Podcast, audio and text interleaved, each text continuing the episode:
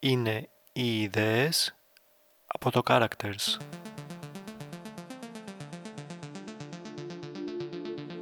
Στο μυαλό των περισσότερων, ο εκφοβισμός είναι συνυφασμένος με παιδιά και εφήβους. Στην πραγματικότητα όμως μπορεί οποιοδήποτε, οποιαδήποτε στιγμή της ζωής του να γίνει θύμα εκφοβισμού. Ο εργασιακός εκφοβισμός μπορεί να βλάψει τόσο τη σωματική όσο και την ψυχική μας υγεία και πολλά θύματα εκφοβισμού υποφέρουν από άγχος, κατάθλιψη, προβλήματα με το στομάχι και άλλα. Εργασιακός εκφοβισμός είναι η επαναλαμβανόμενη και ανάρμοστη συμπεριφορά η οποία μπορεί να είναι λεκτική, γραπτή ή σωματική και έχει στόχο να τρομάξει, να απειλήσει, να ταπεινώσει ή να υπονομεύσει τις ικανότητες του θύματος. Ο εργασιακός εκφοβισμός μπορεί να πάρει διάφορες μορφές, όπως είναι η επιθετικότητα, όπου ο Νταή συνήθως φωνάζει και προσπαθεί να τρομοκρατήσει περισσότερους από έναν ταυτόχρονα. Αυτό το κάνει ώστε να μην έρθει κανένας αντιμέτωπος μαζί του με φόβο για τις συνέπειες. Συνήθως αυτή η μορφή υιοθετείται από αφεντικά και είναι η πιο εμφανής μορφή εκφοβισμού. Όμως μπορεί να έχει τη μορφή ταπείνωσης, όπου ο Νταή ταπεινώνει το θύμα υποδεικνύοντας τα λάθη του, κλέβοντας τις ιδέες του, σαμποτάροντας και αποκλείοντάς το από σημαντικές συναντήσεις, μη κοινοποιώντας απαραίτητες πληροφορίες κτλ. Αυτή η μορφή εκφοβισμού είναι συνήθως ανεκτή από τις εταιρείες και επιτρέπει συμπεριφορές όπως η μη ρεαλιστική στοχοθεσία, οι αναγκαστικές υπερορίες κτλ. Επίσης, εργασιακό εκφοβισμό μπορούμε να δεχτούμε από διπρόσωπους συναδέλφους. Αυτή η μορφή εκφοβισμού είναι για εκείνον τον συνάδελφο που προσποιείται το φίλο και στη συνέχεια σε υπονομεύει πίσω από την πλάτη σου. Αυτοί είναι συνάδελφοι που θα ζητήσουν αντίπεινα, έτσι και το θύμα τους μιλήσει, και θα φτάσουν στο σημείο να ισχυριστούν ότι το θύμα λέει ψέματα. Επίσης, έχει τη μορφή κακών αστείων, όπου ο Νταή κάνει αστεία εις βάρος του θύματος, το οποίο νιώθει άσχημα. Και μερικές φορές, μάλιστα, ο Νταή ενθαρρύνει και άλλους να πειράξουν το θύμα.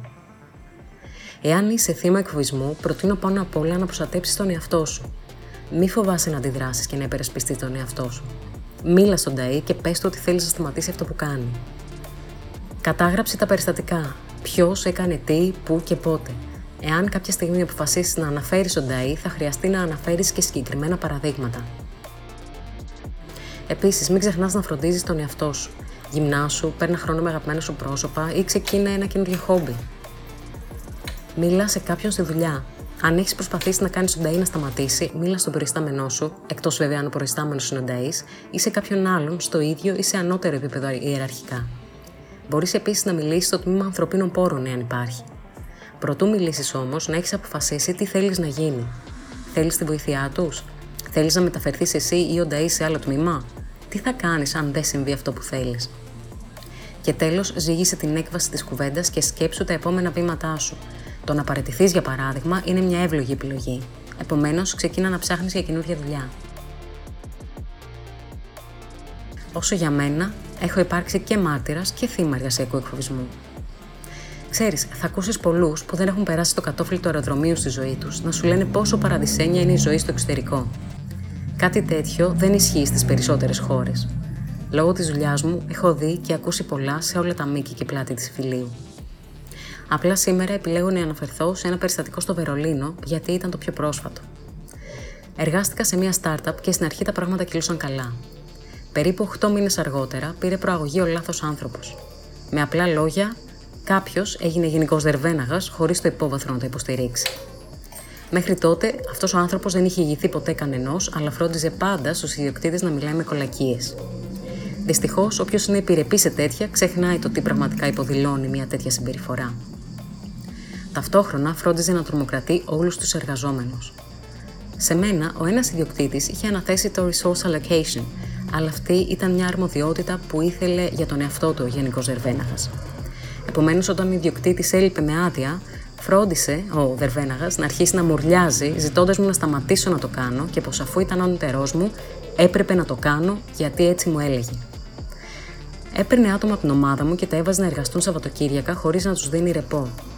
Πίεσα όσο γινόταν για να πάρουν ρεπό, αφού τους είχε εξαντλήσει για τέσσερις εβδομάδες σερή. Καθημερινά αυτό το άτομο προκαλούσε προβλήματα. Σε συνεργασία με ένα άλλο στέλεχος, φτιάξαμε μια λίστα με αποδεικτικά στοιχεία για την απαράδεκτη συμπεριφορά του Δερβέναχα. Ο συνάδελφο μαζί με άλλα πέντε στελέχη παρετήθηκαν χωρίς να πούν κουβέντα. Εγώ όμως πριν φύγω, παρουσίασα στους ιδιοκτήτες τη λίστα με όσα είχε κάνει. Τους είπα ότι δεν θα έπρεπε να κρατήσουν ένα τέτοιο άνθρωπο σε αυτή τη θέση και με κοιτούσαν με απορία, σαν να ήταν φυσιολογική η συμπεριφορά του. Τότε είδα ότι δεν υπήρχε περιθώριο συνεννόησης και έφυγα, λέγοντάς τους ωστόσο πόσο κακούς επαγγελματίες τους θεωρώ. Δεν τους άρεσε καθόλου.